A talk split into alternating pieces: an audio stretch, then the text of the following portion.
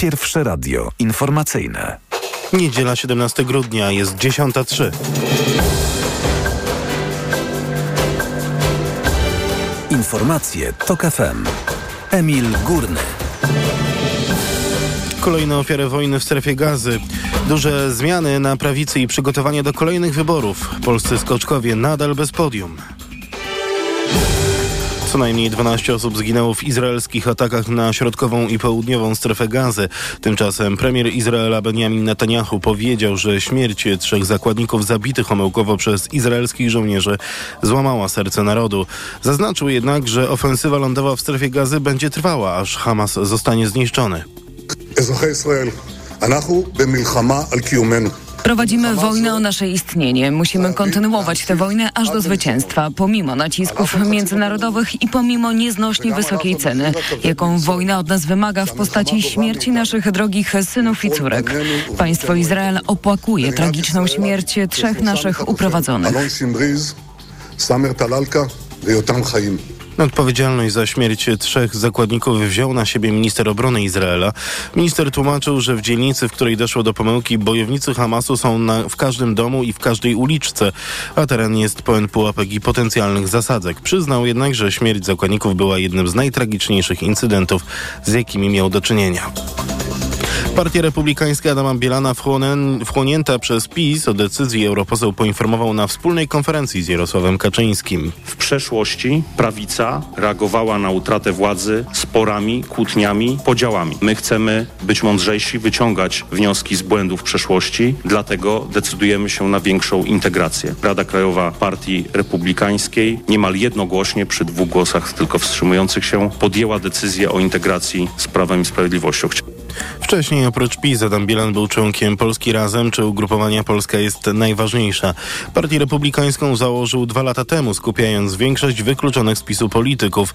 Członkiem Partii Republikańskiej jest też poseł Łukasz Mejza, który zasłynął tym, że oferował rodzicom ciężko chorych dzieci niesprawdzone kosztowne terapie. To Partia Republikańska nadzorowała NCBR, kiedy doszło tam do szeregu nieprawidłowości przy przyznawaniu grantów. To są informacje TOK FM. Polscy skoczkowie nadal bez podium w konkursach Pucharu Świata. Sobotni konkurs w Engelbergu nie poszedł im najlepiej. Najlepszy z biało-czerwonych Kamil Stoch był dopiero 21, tuż za nim Piotr Żyła. Odpadli Dawid Kubacki i Paweł Wąsek. Na pewno to nie jest łatwe, ale no jedyne co mogę zrobić to e, dzisiaj, że tak powiem, e, z tymi myślami się pobić, e, odpocząć do jutra i jutro pracować e, na nowo. Mówił wczoraj Dawid Kubacki w rozmowie z transmitującym zawody Eurosportem. Wygrał Niemiec y, Pius Paszkę, a dziś, jak wspomniał Dawid, y, kolejny konkurs w Engelbergu. O 16 będzie konkurs, a kwalifikacje, w których wystartuje pięciu Polaków, y, kwadrans po 14. Kolejne informacje w TOK FM o 11. Teraz prognoza pogody. Pogoda. W niedzielę niemal w całym kraju będzie zachmurzenie duże. Na południu i południowym zachodzie będą przebłyski słońca. Temperatura maksymalna do 3 stopni w rejonach podgórskich Karpat, 7 stopni w centrum, do 9 na zachodzie. Wiatr będzie umiarkowany i dość silny. Radio TOK FM. Pierwsze radio informacyjne. Nagłe zastępstwo.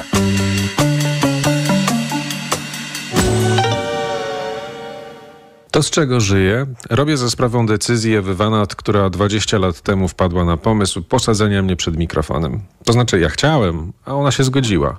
A potem żałowała, bo szło mi z początku tak sobie, co Ewkę wkurzało, bo chciała wyrazistości, a ja jej z siebie nie umiałem wtedy wykrzesać, bo zwyczajnie się bałem. Że zadam głupie pytanie, skompromituję się, w ogóle jak tu być wyrazistym, gdy się po prostu za mało o tych wszystkich rzeczach wie i nie ma się na ich temat zdania, bo się go jeszcze nie wyrobiło, bo się ma 26 lat. A Ewa chciała wyrazistości, ostrości sądu, przekonań, nawet i błędnych, ale zdefiniowanych. Nie miałem być przejrzysty i wyważony, o nie. Takie to sobie mogło być polskie radio, którego Ewa nawet nie cierpiała. Myśmy mieli być jacyś. Najlepiej każdy z innej parafii, każdy inny, ale jakiś. I to się w końcu stało. Zajęło ze dwa lata, ale się stało. Przestałem się bać, zacząłem mówić, czasem do rzeczy, czasem od rzeczy, ale zacząłem. A gdy zrobiłem swój coming out na antenie, to już w ogóle Wanat była zachwycona i przejęta, bo wreszcie się coś dzieje w tym baraku. Myśmy faktycznie wtedy mieścili się w baraku. Ewa pewnie tak nie powiedziała. Ja to teraz mówię, trochę ironicznie, a trochę nie. Ewa uwielbiała, kiedy się coś działo, kiedy ktoś robił coś wyrazistego, przekraczał jakieś ustalone normy, o ile rzecz jasna miał na to jakiś pomysł. Przekraczanie dla przekraczania nie ma większego sensu. No ale namieszaliśmy trochę w tym martwym radiu, którego w 2003 roku absolutnie nikt nie słuchał. Nikt w nie nie wierzył, zamykało wszystkie zestawienia słuchalności w miastach nadawania i właściwie najrozsądniej byłoby je zlikwidować, bo tylko przepalało kasę. Coś jednak takiego z nim zrobiła, że znowu stało się ciekawe i warte słuchania. Tu nie było cudu. Nie bardzo był też plan. Po prostu Ewa chciała, żeby było radio, które mówi o świecie inaczej i w którym ludzie będą brzmieli jak indywidualności, a nie jak kopie czegoś, co się już kiedyś słyszało. I już, koniec pomysłu. A właściwie dopiero początek.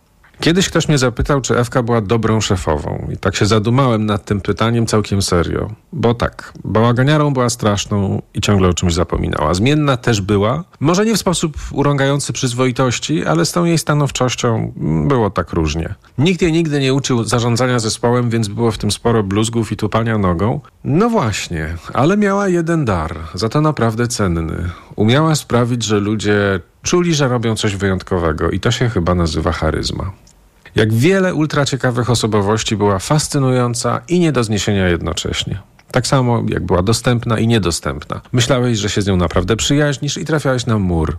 Wydawało się, że można z, z nią o wszystkim pogadać, a tu nagle gong, jakaś ściana, dużo machania rękami i mówienia o co ci chodzi, weź przestań. Taka była. Pożegnała się z nami filmikiem, na którym już była bardzo, bardzo zmieniona chorobą. To jest bolesne pożegnanie, bo kto ją znał, ten wie, że ten brak charakterystycznej dla niej witalności jest po prostu nie do zniesienia. Ale to zmęczone chorobą ciało miało dalej żywy, przytomny wzrok Ewki, jej oczy. Zresztą takie same jak oczy jej mamy i takie same jak oczy jej siostry. Obejrzałem ten film z tysiąc razy, za każdym razem czując jednak coraz większą ulgę, że ona jest już od tej choroby wolna i że już przez to przeszła, że to się skończyło, że to jest jednak jakiś happy end. Jak w sztuce Margaret Edson Wheat, Dowcip. Tam jest taka scena, w której akademiczka tłumaczy młodej studentce sensy sonetu dziesiątego, jednego z najważniejszych świętych sonetów Johna Dona. To poezja metafizyczna. Sonet dziesiąty mówi o śmierci i życiu wiecznym i o pozornym końcu, jakim miałaby być śmierć. I dwa ostatnie wersy brzmią tak. Ze snu krótkiego zbudzi się dusza człowieka w wieczność, gdzie śmierci nie ma. Śmierci, śmierć cię czeka. W sztuce profesorka literatury każe precyzyjnie patrzeć na stosowaną interpunkcję w ostatnim wersie i interpretuje go tak. W wieczność, gdzie śmierci nie ma, przecinek, śmierci, śmierć cię czeka. Tylko oddech, przecinek, oddziela życie od życia wiecznego. To naprawdę bardzo proste. Po przywróceniu oryginalnej interpunkcji śmierć nie jest już czymś, co można odgrywać na scenie z wykrzyknikami. To przecinek, pauza. W ten bezkompromisowy sposób można się czegoś nauczyć z tego wiersza, prawda? Życie, śmierć, dusza, Bóg, przeszłość, teraźniejszość. Żadnych barier nie do pokonania, żadnych średników. Tylko przecinek. Tak to brzmiało w tej sztuce. Jakoś trudno mi pożegnać Ewę bez przywołania wątków teatralnych, bo wokół teatru kręciła się duża część jej życia. Wokół teatru, wokół mediów, wokół spotkań z innymi ludźmi. Te wszystkie rzeczy jakoś naturalnie się w niej łączyły. Oddzielały je tylko przecinki, małe pauzy. Trudno uwierzyć, że to jest już koniec. Nagłe zastępstwo. Jakub Janiszewski przy mikrofonie, a Państwa i moim gościem jest Danka Woźnicka, reporterka radiowa, dziennikarka, przyjaciółka Wywanat, bo o Ewie Wanat właśnie będziemy rozmawiali. Dzień dobry. Dzień dobry Państwu, dzień dobry. Danka, jak Wy się poznałyście z Ewą? Myśmy się poznały bardzo dawno temu, w latach 80.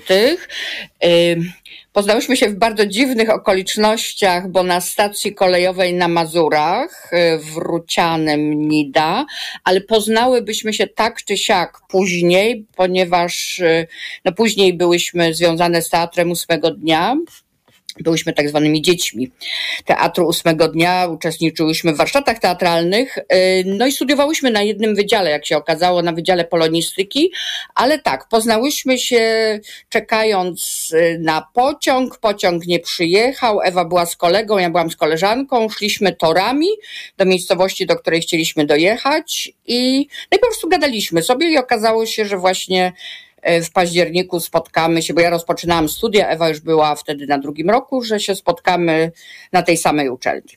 Tak to no, opowiedz, mi, opowiedz mi o tym doświadczeniu um, tak zwanych dzieci Teatru Ósmego Dnia, bo to jest coś, co Ewę niewątpliwie ukształtowało. Ona o tym bardzo dużo mówiła i to był taki świat, do którego często się odnosiła i często wracała i właściwie nigdy się z tym teatrem do końca nie rozstała. To znaczy zawsze jakieś więzi były, może słabsze, ale ale, ale to było wa ważne miejsce, więc opowiedz mi o tym, co to było właściwie, co to był za, co to była za rzeczywistość.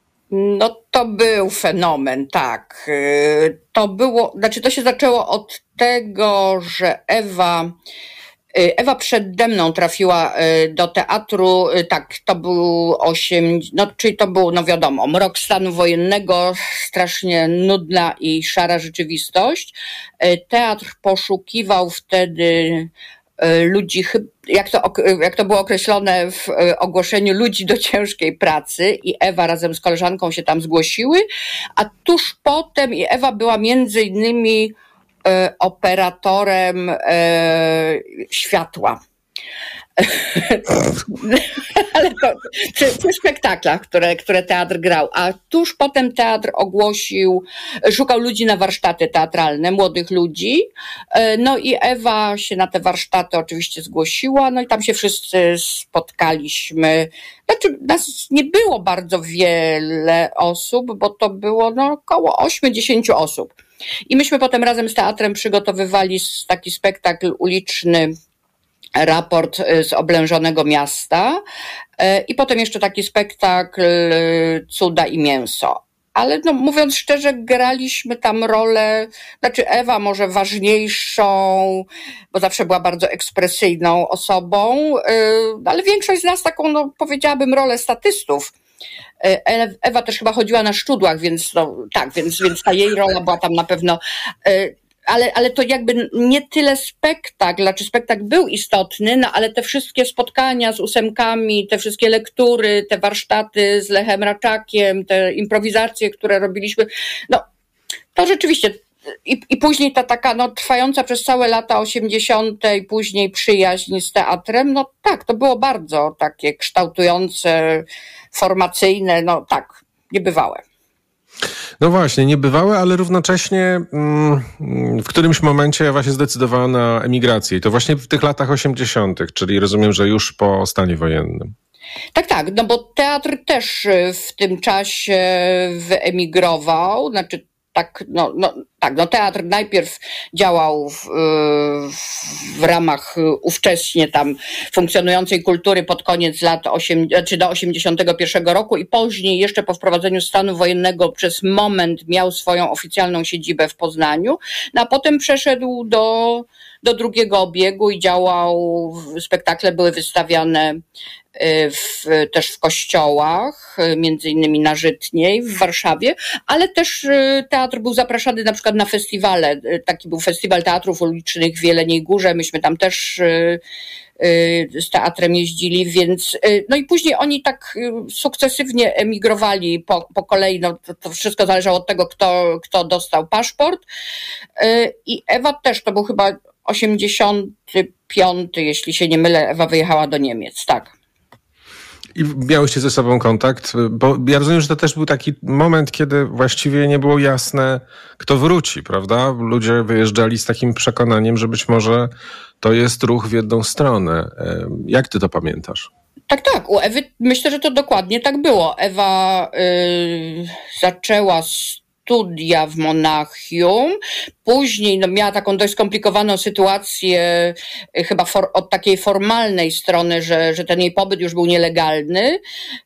Później poznała Manfreda, który został jej mężem, co też jej bardzo życie ułatwiło Y, no bo była już wtedy w Niemczech legalnie, mogła pracować, mogła studiować, y, mogła spotykać się też y, z przyjaciółmi z teatru, no bo oni też byli rozrzuceni w różnych miejscach i, no ale te więzi ciągle były. Ja też pamiętam, byłam u Ewy w Monachium. Tak, ale i później po 89 dla niej chyba, ona chyba dość, nie wiem, mi się wydaje, że ona wróciła w 90 albo 91. Jak, jakoś tak.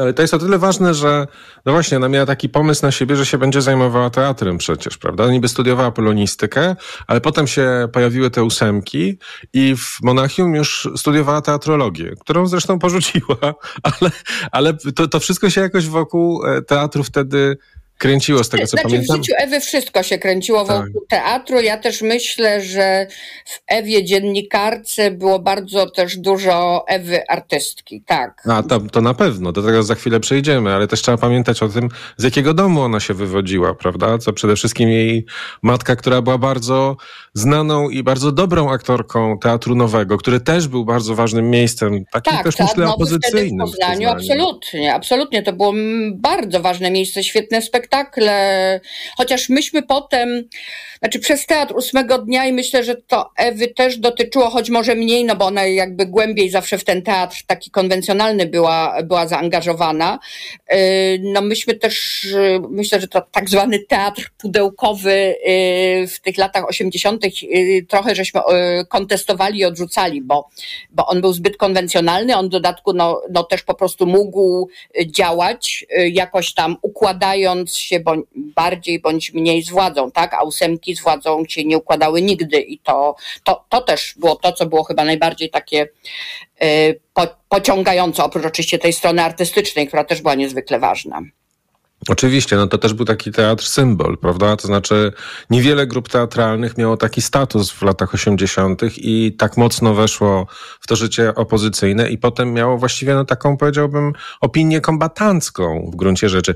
E, ale... Kombatancką nie, nie, nie, nie, nie. Ósemki chyba nigdy się ten nurt kombatancki nie, nie, nie włączyły. Nie, no to był po prostu teatr zaangażowany, niezależny, wolny, będący oczywiście w nurcie opozycji demokratycznej, ale moim zdaniem z kombatanstwem ani teatr. Ja wiem, że to nie brzmi dobrze. Nie, nie. To nie brzmi dobrze, ale i to się źle kojarzy, ale, mm, ale coś w tym było. To znaczy taki teatr y, ciężko doświadczony przez władzę i bardzo nielubiany, właśnie taki zmuszony do, do emigracji i do szukania sobie miejsca, a potem doceniony w latach 90. Tak, to miałem na myśli. To, to pewnie tak, tak. No inwigilowany, źle traktowany i tak, tak, tak. No, oczywiście, tak, tak, tak. A później mający jednak swoją, ale to też bardzo wywalczoną yy, i wcale nie tak oczywisty sposób otrzymaną, no ale jednak tak, e, mający własną siedzibę po, po, po, po 89 roku, tak, i mogący w końcu funkcjonować na w miarę tam normalnych zasadach, tak, tak, tak. Bo Ewa mi opowiadała zresztą niedawno, ja o tym nie wiedziałem, ale jak się widzieliśmy po raz ostatni zresztą we wrześniu, ona wspominała o tym, że w latach 80. w czasie stanu wojennego ona przewoziła bibułę jakąś, zdaje się. Ale oczywiście, no mhm. oczywiście, że tak, oczywiście, oczywiście. Nie, no ona przewoziła tuż po tuż po wprowadzeniu stanu wojennego, to pamiętam, że do Łodzi. Tak, ona w ogóle miała status y, działacza opozycji demokratycznej, tam uzyskany nie, nie tak dawno. Y, tak, no oczywiście, że kolportowała bibułę, chodziła na manifestacje, była zatrzymana, miała kolegium, o mało nie wyleciała ze studiów. Tak, no to, tego było całe mnóstwo. Aczkolwiek Ewa, że tak powiem, tej, tego tak, takiego, takiej, znaczy historii swojej kombatanckiej jakoś tak szczególnie, znaczy ani nią nie epatowała, ani też no, tak jej nie kultywowała. No, bo myślę też, że w pewnym sensie to y, bardzo wielu y, zaangażowanych właśnie w opozycję młodych ludzi, podówczas młodych ludzi, no ma do tego taki dystans. To znaczy, ta, ta historia martyrolu jakoś nie bardzo do nich pasuje. Ja myślę, że to mogło tak, być to. Bo to było bardzo ważne, to było bardzo ważne, ale yy, no tak, ale, ale status kombatanta, no to niewątpliwie nie jest coś, co by pasowało do Ewki, tak. To przejdźmy w takim razie do tych lat 90. E, Ewa wraca do Poznania i pamiętam, że opowiadała mi to w ten sposób, że przyjechała do tego domu rodzinnego, do mieszkania mamy, zasiadła w swoim pokoju, z którego wyjechała, w takim pokoju jakby dziewczynki trochę jeszcze, czy bardzo młodej osoby, no i miała pomysł, że będzie zakładała teatr, ale co to za pomysł, jaki teatr, z kim? I w ogóle o co chodziło, bo była bardzo przywiązana do tej wizji i ponoć wówczas, i bardzo mnie ciekawi, kto to był i co dokładnie powiedział, ponoć e, odezwała się do niej znajoma, która mówi, słuchaj, my tutaj robimy radio, to może do nas przyjdziesz. Ona powiedziała, ale jakie radio? Ja się na tym nie znam, nie mam o tym zielonego pojęcia i nic nie umiem. A nie szkodzi, tutaj nikt nic nie umie. Jak... No tak, to ja byłam. tak myślałem. No tak, tak, no myśmy się absolutnie nie znali na robieniu radia. Właściwie wtedy to chyba nikt z nas, kto, kto radio tworzył, nie skończył studiów dziennikarskich później, może tam parę osób dołączyło, które studiowało już dziennikarstwo, no ale to po 89, no to było wręcz oczywiste, prawda, że się w ogóle w latach 80. dziennikarstwa, znaczy dla nas, dla nas było oczywiste, że się nie studiuje dziennikarstwa, no bo to był jednak wydział bardzo upolityczniony. E, czy Ewa nic nie umiała i czy my nic nie umieliśmy. No z jednej strony niczego nie umieliśmy, a z drugiej, no ja bym powiedziała, że, no, że ona miała dziennikarstwo, no nie wiem, e, i te wszystkie wartości, których właśnie nie wyniosła ze studiów, nie musiała się ich uczyć i tak dalej, no ale ona to po prostu e, intuicyjnie miała w sobie. Ona to miała, no jakby, nie wiem, w krwioobiegu swoim, bo, bo ona przyszła do radia i bardzo właściwie, no, właściwie od razu zaczęła robić e, materiały, programy, nagrania. No, to było takie, no, znaczy myśmy może przeszli jakieś krótkie warsztaty, już teraz nie pamiętam, czy ktoś do nas przyjechał, kto, czy czytaliśmy jakąś książeczkę, która była dla dziennikarzy BBC, czy do nas ktoś przyjechał, żeby nas szkolić, ale to naprawdę, to, to po prostu była chwila, bo, bo to radio już po prostu powstało. Na początku jako radio pirackie, bo nie mieliśmy koncesji. E, no i po prostu pracowaliśmy. Tak, to był ten fenomen e, tak zwanego radia SK rozproszonego. Nie, nie, potem. to nie było radio SK. Radio SK to jest teraz, to było radio S Poznań i to jest dość duża różnica, bo e, no tak, to jest po prostu bardzo duża różnica. No to z dzisiejszą Eską to nie ma kompletnie nic, nic wspólnego. Nic, nic. nic ale, ale trzeba pamiętać o tym, że to był taki czas, kiedy te rozgłośnie tam, gdzie powstawały, były no hitem, to znaczy były lokalnym przebojem. Bardzo często jakby organizowały większość rynku. Tak, tak, no, e, nasza słuchalność po prostu, znaczy wtedy też nie było badań słuchalności, więc myśmy sobie dość długo nie zdawali sprawy, że, że jesteśmy bardzo słuchanym radiem. Ale tak, no nasza słuchalność była jakaś totalna totalnie fenomenalna po tam roku, dwóch działania, to, to, to w ogóle był obłęd. To wiem akurat, że Wrocław, który się wzorował na Poznaniu przez pierwsze lata słuchalności miał jakieś 60%.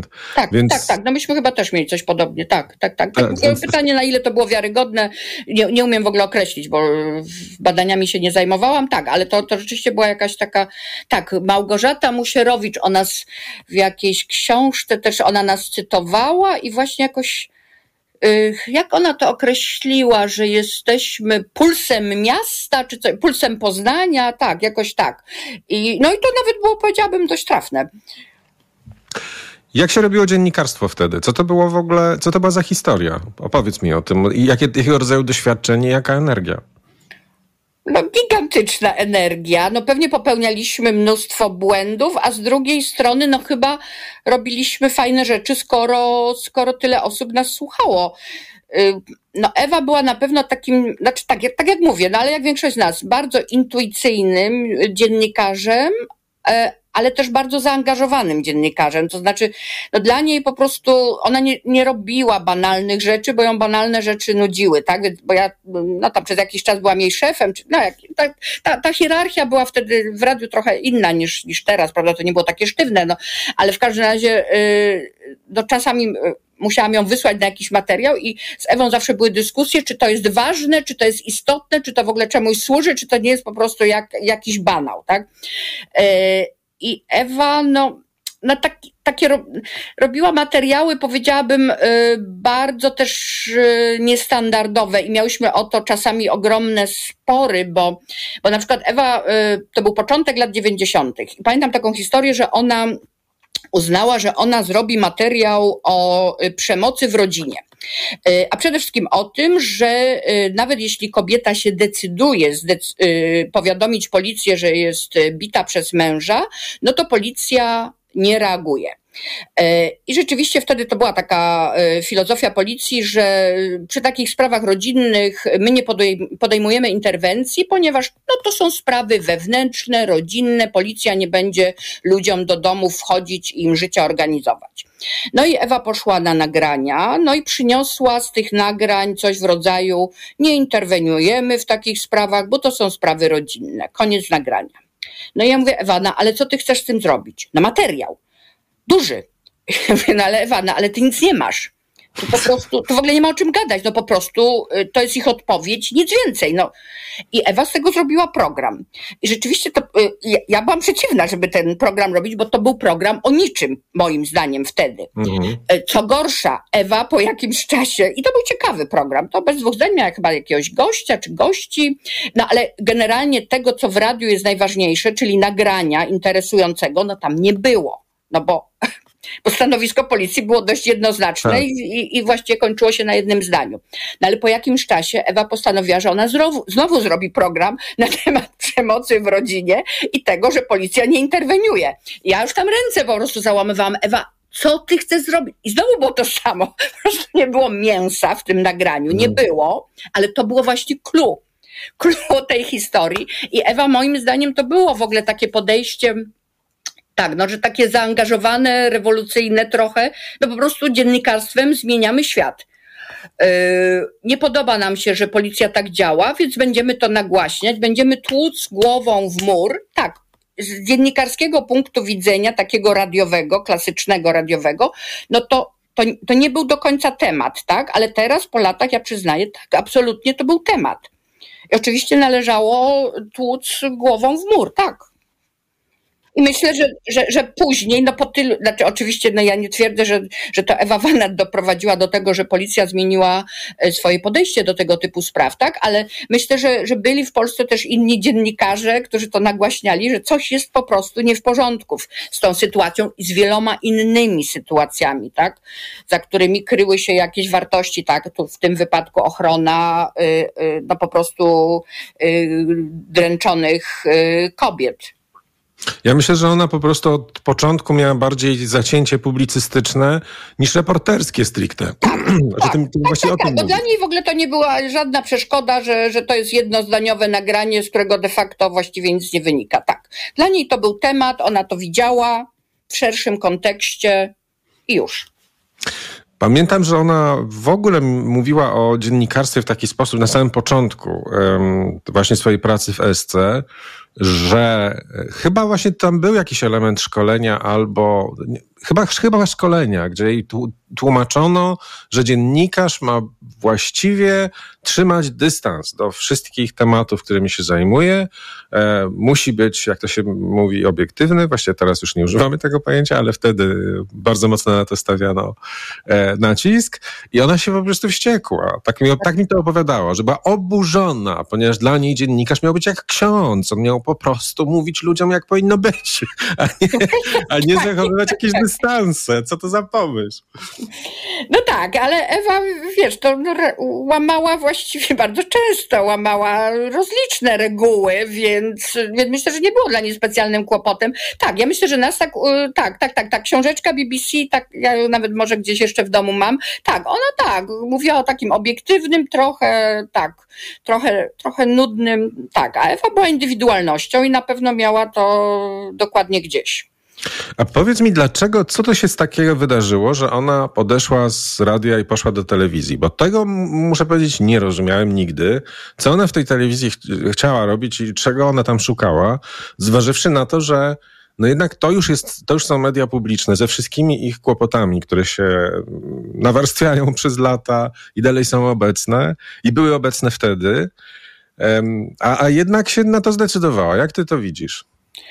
Znaczy, ja też nie umiem Ci dokładnie powiedzieć, yy, znaczy ja mogę podejrzewać, dlaczego Ewa odeszła, ponieważ myśmy się bardzo o to pokłóciły i, i nie gadałyśmy ze sobą przez dłuższy czas, ponieważ no ja oczywiście uważałam, że ona po prostu zdradziła nasz wspólny projekt, czyli fantastyczne radio, poszła do jakiejś głupiej telewizji, nie wiadomo po co. Teraz z perspektywy ja sobie myślę, yy, że to pewnie jak zawsze chodziło trochę o teatr.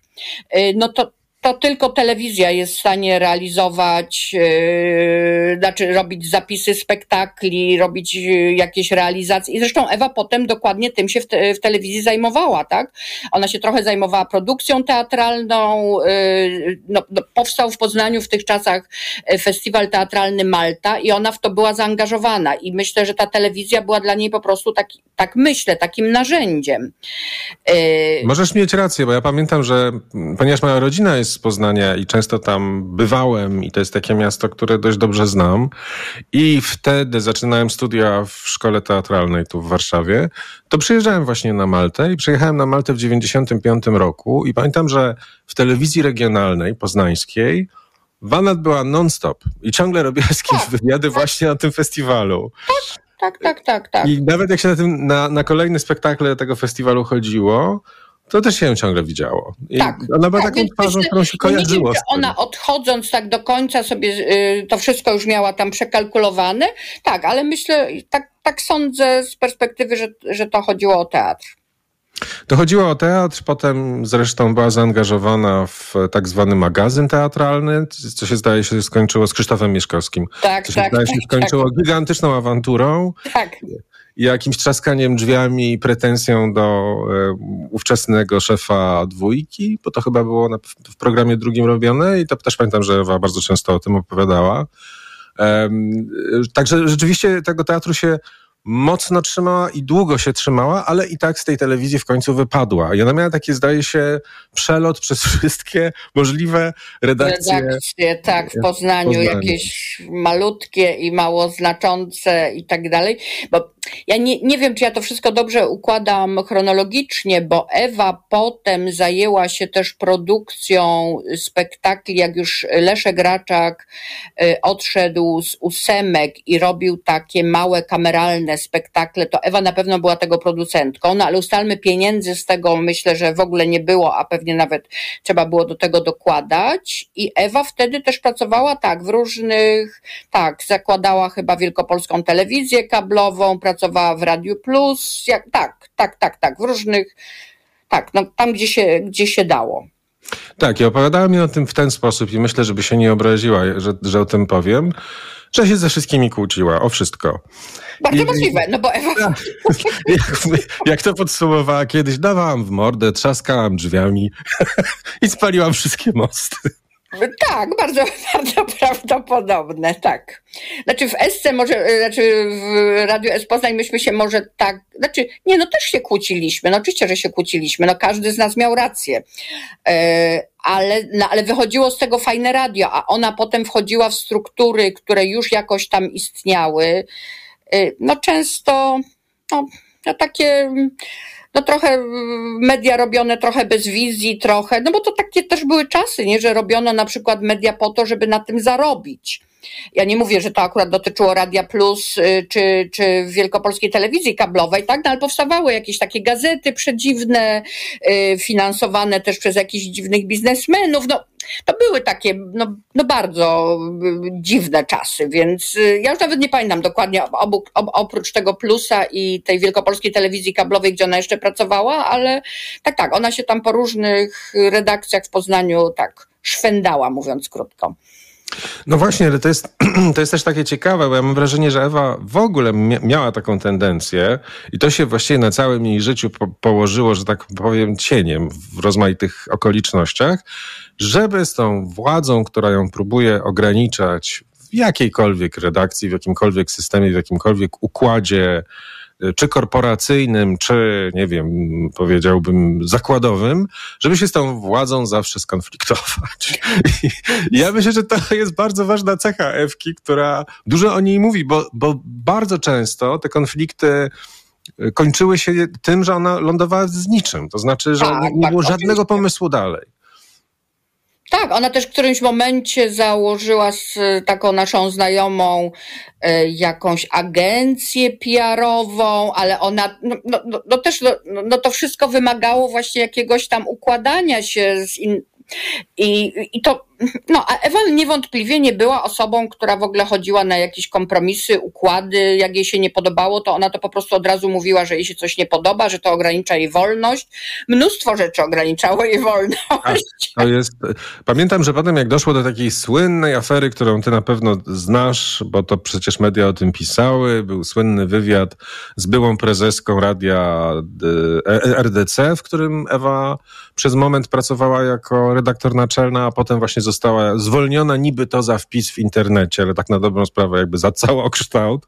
No tak, tak no bo to już chyba PiS wtedy doszedł do władzy, prawda? Tak jest, tak, tak, tak, oczywiście. To też było y, tutaj jakimś elementem. E, to pamiętam, że mm, e, w tym wywiadzie padło takie sformułowanie, że Ewa Wanat się koncentruje tylko na wolności własnej i de facto tylko wolność ją interesuje, że to jest taka postać. I to jest prawda. Tak faktycznie z Ewką było. Tak, myślę z Ewką, tak, tak było. Czy tylko na wolności własnej? No bez przesady, to znaczy ona była ogromną indywidualnością. Ojej, w ogóle ciężko jest mówić była, nie? No, ale, no dobra, no ale tak, no była. Była wielką indywidualnością. Y ale no jednak to, że stworzyła TOK, no świadczy o tym, że potrafiła pracować w zespole i nie można powiedzieć, że na własnych zasadach, no bo tylko i wyłącznie, no bo ona dawała wolność też innym ludziom. To prawda, to prawda. I to był największy fetysz e, pracy w toku, muszę powiedzieć. I to jest coś, co, co mnie tam trzymało przez lata i dalej trzyma. Dlatego, że Ewa, mm, ja myślę, że Ewa robiła trochę tok w taki sposób, jak wyście robili Radio S w latach 90. Serio. To znaczy, po pierwsze, tok był prawie martwy, bo to była rozgłośnia, która ledwo zipała. Nikt tego nie słuchał. To miało 0,3% słuchalności, jakoś tak. No, jakieś tak, ja w ogóle uważam, że to jest bardzo straceńcza misja, jak Ewka się tam przygotowywała do konkursu, na, na, na szefa i tak dalej. Ewa, to po prostu to jest orka na ugorze, żeby to postawić jakoś i, i, i coś z tego zrobić. I miałaś rację, ale równocześnie ona. Nie wiem, jak to się do końca stało, ale przez jakiegoś rodzaju własne zaangażowanie i to, że ona się wkręciła w ten projekt, jak Ewa się w coś wkręcała, to to, na, było na zaraźliwe. To było zaraźliwe. To znaczy, to ona w pewnym sensie uruchamiała w sobie jakieś takie pokłady takiej trochę manii e, i, e, i jakiejś takiej charyzmy niesamowitej. I myśmy się na to załapywali. To znaczy, ona budowała w nas poczucie, że my robimy coś wyjątkowego. I chyba przez to, ja nie wiem, ja nie do końca wiem, na ile jakby w samej Agorze, która też jest skomplikowaną dość strukturą, legendarną już, na ile jakby ona miała tam otwarte drzwi i jak często musiała się przebijać właśnie przez jakieś mury.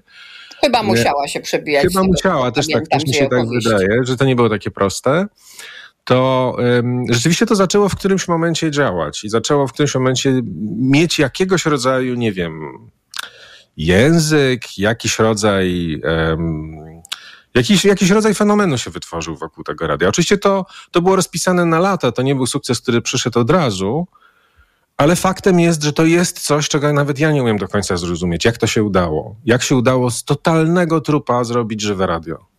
No tak, ale to też był taki projekt, y, który, który miał charakter, tak? To znaczy, to nie był projekt zrobiony pod badania słuchalności, że słuchamy, czego by nasi słuchacze chcieli słuchać i później Ani to w ogóle. tak dalej, i tak dalej. To było w, dokładnie w poprzek wszystkiego, co właściwie niby y, jest zasadą tam złotą radiofonii. Tak, to w poprzek to jest dokładnie, to jest to określenie. Znaczy, po pierwsze, tak się nie robi poranków. Tak. To warto powiedzieć o tym, że ten pomysł, żeby codziennie był inny prowadzący, to był pomysł wariata. To znaczy, to nikt tak nie robił. Teraz kopiują to Uważa wszyscy. się to za strategiczny błąd. Oczywiście. Nikt tak nie robił, tak się nie powinno robić. Jeszcze do tego wszystkiego dziennikarze od sasa do lasa, jedni prasowi, inni telewizyjni, a jeszcze inni nie wiadomo skąd. No ale przede wiadomo- wszystkim moim zdaniem też fenomenem było to, że to byli ludzie z różnych opcji politycznych. Tak to, jest. No, no naprawdę, ja byłam poruszona, że Igor Jankę po śmierci Ewy y, pisze jej podziękowania za to, że dała mu tam trzy lata spokojnej i fajnej pracy. No, no świetne, no po prostu świetne. Ale do Igor Jankę to już była, że tak powiem, em, to już był ten drugi set. W pierwszym secie był Rafał Siemkiewicz na antenie. Ja zdaje się prowadził poranki w środy. Jakoś ja pamiętam nawet jak to szło. Znaczy w poniedziałek była zdaje się Poradowska, we wtorek Dorota Gawryluk, w środę był chyba Ziemkiewicz, A. w czwartek Kolenda Zaleska, a w piątek Żakowski. No to sobie mogą Państwo wyobrazić, co to jest w ogóle za, za staw, nie? Co to za Tak, no pomysł. misz masz absolutny, ale to Totalny. się wszystko składało w, w interesującą bardzo całość i taką, no nieoczywistą. No, myślę, że cechą Ewy w ogóle była nieoczywistość, prawda? To, no to, to tak, że ona była bardzo zaskakująca w różnych swoich pomysłach, y, taka właśnie zawsze idąca w poprzek. Czasem to było irytujące, ale, ale czasem było no po prostu bardzo ciekawe. Niewątpliwie to było irytujące. Znaczy Ewa ze swoją energią i ze swoimi pomysłami i ze swoją żywiołowością, ale też powiedzmy sobie uczciwie z e, takimi reakcjami czasem no, prawda jest taka Ewie i to często ludzie o tym zapominają, albo ci, którzy ją znali słabo, łapią się tylko na jakiś e, kawałek e, tego świata, który ona wytwarzała wokół siebie, że Ewa płaciła nieprawdopodobną cenę za e, stres i za jakby próby mm, zrobienia czegoś. Ja pamiętam, że ten początek toku to ją niemalże wykończył. Tam był taki moment, kiedy ona musiała ostro biegać po lekarzach i to nawet mm, pamiętam, że po całej Europie. E, Potem to przeszło jakoś szczęśliwie, ale mm, jej e, koszt emocjonalny, który ona ponosiła, był gigantyczny po prostu. Gigantyczny. I ona też jakby Wiem, wiem. od, odreagowywała to na nas. Ja widziałem ją parę razy, jak na kogoś krzyczała, naprawdę krzyczała. To ja nie wiem, czy ja w ogóle kiedyś widziałem, jak, ktoś tak krzyczy. To, to było coś przerażającego, a równocześnie, a równocześnie ludzie jej to wybaczali. Jakoś Ewą właśnie było to, że łatwo się było pokłócić i łatwo było na, za moment dosłownie o tym zapomnieć. Nie wiem, czy ty też masz takie doświadczenie. Tak, tak, nie, nie, znaczy ja się na pewno krzykiem Ewy nigdy specjalnie nie przejmowałam, bo no, no, no, no, No to nie była tak twoją szefową. ekspresja i, i, i, i tyle. Ale ona rzeczywiście, pamiętam, że, że, że po latach y, ona jakoś przepraszała, że może czasem u wa- was, waszych pracowników przepraszała, że może czasem zbyt, y, zbyt mocno i zbyt ekspresyjnie się, się tam zachowywała. Co też znaczy, że miała taką autorefleksję, że, że Tak, ale ludzie się o to nie słynny- obrażali. No Ewa po prostu no, taka była. Tak, był taki słynny wpis na Facebooku o mobbingu, czy ona jest mobberką, gdzie ona sobie zadawała takie pytanie. Ja uważam, że ona mobberką nie była i nie miała w ogóle do tego, em, e, że tak powiem, ręki do takich działań, ponieważ w niej było właśnie za dużo żywiołu. To znaczy, tam się coś wydarzało, on- ona potem odpuszczała. Tak, żeby kogoś sukcesywnie niszczyć, Nie, nie nie, nie, w ogóle nie, to, to w ogóle nie ten charakter, absolutnie. żeby się uprzeć na kogoś, żeby mieć Nie, nie, nie, kompletnie, kompletnie. Nie Nie, nie. to. były takie błyski, prawda? To znaczy, no coś ją bardzo wkurzało, więc, więc, więc to wyrażała, ale nie, nie, nie, żeby kogoś y, dręczyć, niszczyć, to, to, to w ogóle nie, nie, nie w charakterze Ewy, kompletnie. Ale mm, właśnie mnie ciekawi ten, ten wątek, często o tym myślę. mm, Ten, ten, ten wątek jakby tych, tej ceny emocjonalnej, którą ona płaciła za różne właśnie, za różne takie swoje duże przedsięwzięcia życiowe, za różne takie angażowania się w, w próbę, nie wiem, przekształcenia jakiegoś medium, bo potem myślę, że w RDC było podobnie. Tam też zdaje się jakoś, e, nie szło to tak gładko. Że jakby myśmy trochę, ja mam takie poczucie, że Ewa trochę nie, nie, nie, nie dopuszczała ludzi do takich elementów w sobie, które były na, naprawdę zbolałe po tych doświadczeniach, że ona tam gdzieś stawiała mur i była bardzo niedostępna na jakimś planie, jeśli chodzi o te takie rzeczy mm, naprawdę trudne. Znaczy ja tylko pamiętam, że y, i, i bardzo mnie to zdziwiło, że, y, no bo ona, jak to się skończyło, o, y, jej prezesowanie w, w toku, ona została wyrzucona, prawda? To znaczy Tak, rozwiązana. tak. Tak, tak, ona została wyrzucona. To, to była gruba sprawa, która się ciągnęła długo, długo, ale koniec końców tak. Natomiast, natomiast ponieważ... I ona potem wygrała jakąś sprawę w, tak. Nie, to już RDC, to jest RDC. To A to jest ETC, sprawa- tak, tak, tak. Sprawa w sądzie pracy to była RDC, natomiast TOK to było takie no, skomplikowane rozstanie na korporacyjnych zasadach, ale niewątpliwie po konflikcie, tak. Tak, no bo to, znaczy ja, ja w ogóle uważam, że to jest cud absolutny, że Ewa tak długo y, Gdzieś zagrzała miejsce. i że y, no jednak ta korporacyjna, medialna struktura była w stanie z nią współpracować, tak, no bo ona na pewno y, do żadnej korporacji absolutnie się nie nadawała, więc, więc to po pierwsze, ale pamiętam też, że właśnie po tym rozstaniu, które tak no pewnie nie do końca właśnie było y, aksamitne, ona miała chyba jakiś taki rok przerwy, y, i ona była bardzo szczęśliwa, y, y, że ma rok przerwy.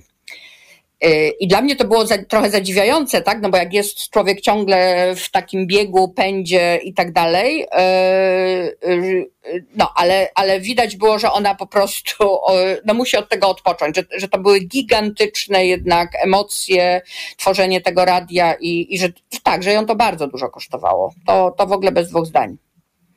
No tak, bo to był taki moment, e, kiedy to radio już było duże, już em, zwracało na siebie uwagę, już było ważnym medium.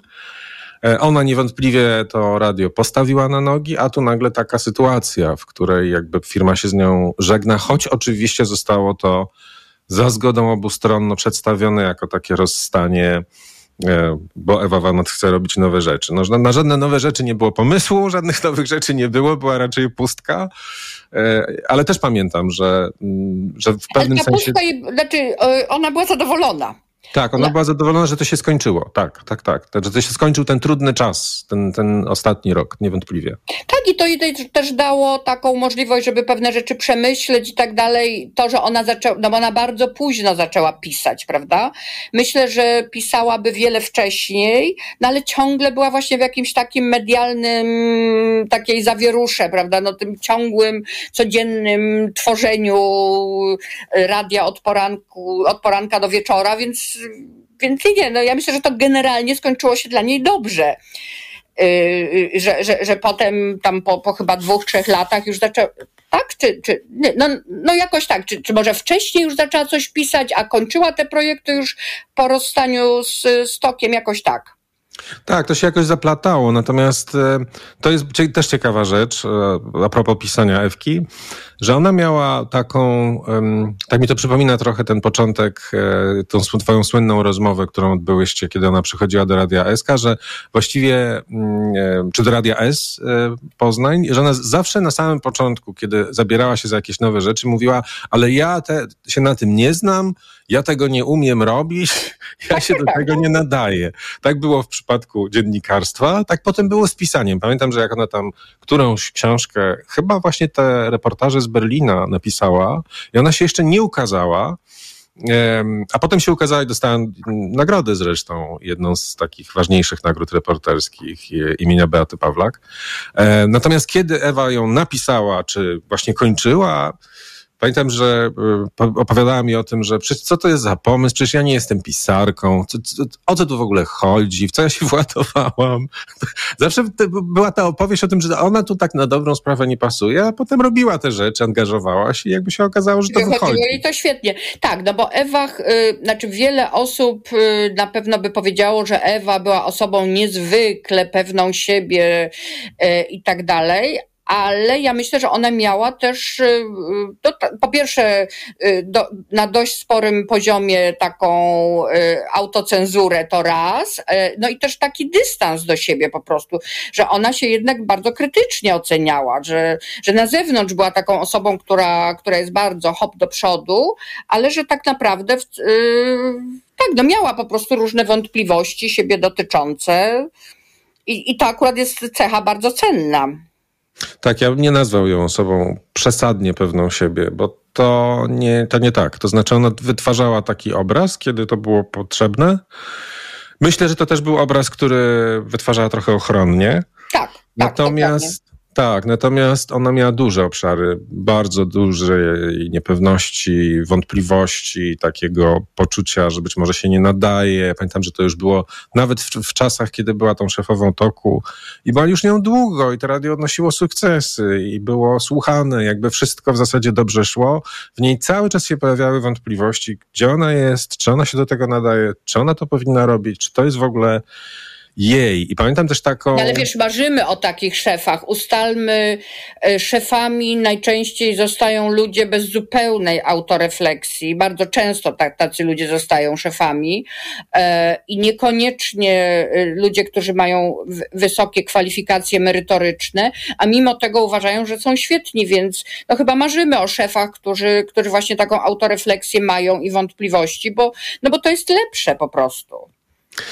Ja niewątpliwie mogę powiedzieć, że Ewa miała taki wielki talent do mm, dawania ludziom poczucia, że robią coś wyjątkowego. I to było e, absolutną monetą, która totalnie się opłaciła. To znaczy, to, to się chyba nazywa charyzma. Właśnie to. To znaczy, że niezależnie od tego, jak tam zarządzasz zespołem, czy jesteś w tym dobry, czy nie, dajesz ludziom poczucie, że robią coś wyjątkowego. Absolutnie. I oni, się, oni w to wierzą. Tak, no ja dajesz myślę, też że... im wolność. To znaczy, no, tak. No, tak. tak, myślę, że Ewa tak działała. Nie, nie, pracowałam nigdy w waszej redakcji i niewiele o niej tak naprawdę wiem, ale myślę, że tak, że Ewa najpierw dość starannie wybierała ludzi, e, a następnie e, no po prostu dawała im gwarancję, znaczy była przekonana, że, że jeśli już dobrze wybrała, to ci ludzie będą robić dobrą robotę. I, i nie bardzo się w tą robotę chyba wtrącała, nie? Tak, i, a, a wyszedł z tego projekt po prostu fantastyczny. W, mogę powiedzieć, że w, jeśli chodzi o antenę i o, o, pomysł na program i gości i pytania, jakby i to, jak to będzie brzmiało, to nie, nie wtrącała się w ogóle. A w ogóle, kompletnie. Natomiast na samym początku, jak zacząłem prowadzić program, ja tego naprawdę nie umiałem i byłem bardzo młody i miałem żadnego doświadczenia i to nie, nie szło jakoś super to mm, FK potwornie miała do mnie pretensje, że jest przynudzasz, weź coś zrób, no to, tego się nie da słuchać i tak dalej. E, ja nie wiedziałem w ogóle, co, co ja mam, ale co mam zrobić, nie? Znaczy to, to taka rozmowa, no weź, weź coś zrób ze sobą. Przeżyliśmy ten czas szczęśliwie i to się jakoś tam skończyło, ale prawdą jest, że ona też nie miała pomysłu, w jaki sposób miałaby kimś sterować. To znaczy, to nie, to, to nie była. No, bo to jest tak, jak mówię, ja myślę, że jej dziennikarstwo naprawdę było bardzo intuicyjne, ale, ale, ale dalej uważam, że to jest oczywiście zaleta. Nie? Niekoniecznie wszystko musi być w takich ramach precyzyjnie określone. I tyle. Nie musi być pod sznurek. I tak, nie musi być tak, pod tak. sznurek. Ja myślę, że tak, że to, to było bardziej kreatywne dziennikarstwo niż takie rzemieślniczo czyste. A zdecydowanie, ale... zdecydowanie. Tak. O to zresztą myśmy się też czasami kłóciły, bo ja akurat uważałam, że no szczególnie w informacji, e, a ja się tym głównie zajmowałam, no, e, no rzemiosło ma, ma bardzo duże znaczenie a Ewa miała właśnie tak, no są tematy banalne i nudne i nie będę się nimi zajmować w ogóle, bo mnie nudzą i są takie, które są fenomenalne, choć na przykład właśnie niekoniecznie radiowe. No i, i, i miałyśmy o to tam jakieś tarcia. No ale tak, no, no taka, ta, taki styl.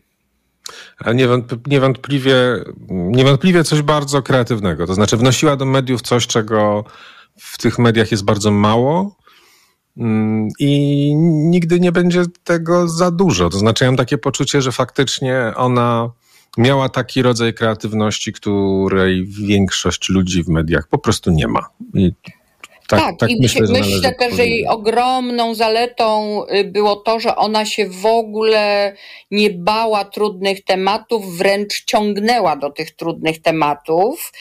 E, bo, bo uważała, że to jest właśnie e, najbardziej interesujące. No nie wiem, no takie rzeczy właśnie jak przemoc w rodzinie, takie rzeczy jak no to, że na przykład nie daje się głosu w Polsce e, mniejszościom, przeróżnym, tak? absolutnie przeróżnym, czy to, nie wiem, czy to Romom, czy Czeczenom, czy później, znaczy, czy ludziom LGBT, i tak dalej, i tak dalej no ona się po prostu tego nie bała, uważała, że, że, że, że, że tak naprawdę o to w mediach chodzi. O wartości, prawda? I, Tak, i bo w jej, świetne. wypadku, w jej wypadku o to chodziło. Dokładnie tak. Bezwzględnie, bezwzględnie. Danka Woźnicka, reporterka, dziennikarka, była Państwa i moim gościem. Dziękuję bardzo. To ja dziękuję. Nagłe zastępstwo.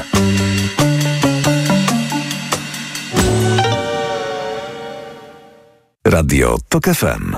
Pierwsze radio informacyjne. Reklama. Teraz w euro świąteczne okazje. Obniżki na produkty objęte akcją. Odkurzacz pionowy Dyson V8 Absolut. Najniższa cena z ostatnich 30 dni przed obniżką to 1899. Teraz za 1649 zł. I dodatkowo jedna lub aż dwie raty gratis na cały asortyment z wyłączeniem produktów Apple i kodów aktywacyjnych. I do marca nie płacisz. RRSO 0%. Promocja ratalna do 31 grudnia. Regulamin w sklepach i na euro.com.pl.